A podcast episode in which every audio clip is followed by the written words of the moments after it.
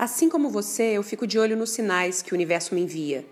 Mensagens na garrafa, telegramas inesperados, cartas psicografadas, lambi-lambis com mensagens subliminares, anúncios na internet, sim, esses podem ser os novos oráculos do futuro.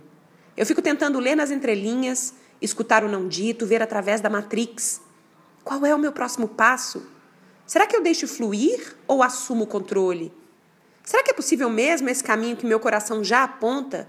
Será que esse é o melhor momento? Como ter certeza? O que fazer com esse medo arrebatador que me esfria a espinha? O que fazer com essa esperança que só aparece de vez em quando? Será que o medo não é minha intuição? Ixi, tô perdida, tô confusa. Qual das vozes ouvir socorro? E eu te digo: ouça as duas, ouça todas que você puder. Se elas vêm de dentro, é porque tem um recado importante para você. Qualquer dos dois que você resolver parar para ouvir, o seu medo ou a sua intuição, podem te apontar o mesmo caminho. E daí é só começar a caminhar. Se você puxar o fio da sua intuição, ela vai te dizer o que o seu corpo e a sua alma querem. Vai te dizer que há esperança, que existe possibilidade.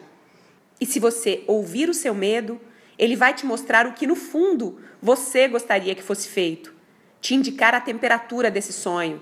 E você já bem sabe: quanto mais medo, mais vontade e mais energia de transformação existe. E voilá! Ambos te levam na direção de um ser humaninho que, no fundo, já está aí dentro. Um ser potente, capaz, único, vibrante, cheio de energia e potencial de transformação. E cheio de possibilidades com um poder muito, muito, muito maior do que imagina. Pois é, se tem uma coisa que eu aprendi é que o momento certo não existe. Ele é construído no presente. Quando a gente decide que é. A responsabilidade de te entregar o momento certo não é do mundo, nem do universo. A gente entendeu tudo errado. Quem tem que disparar o primeiro e-mail somos nós.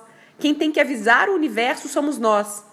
E aí sim, ele responde rapidamente. Mas a responsabilidade é nossa, é sua.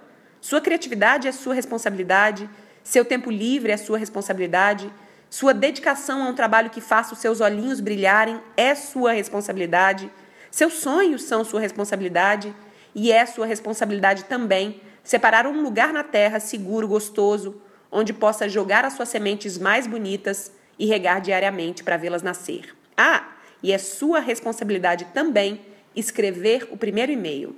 Então, se você está esperando por um sinal, considere que ele já foi entregue em alto e bom som há muito tempo, mas está guardadinho aí dentro.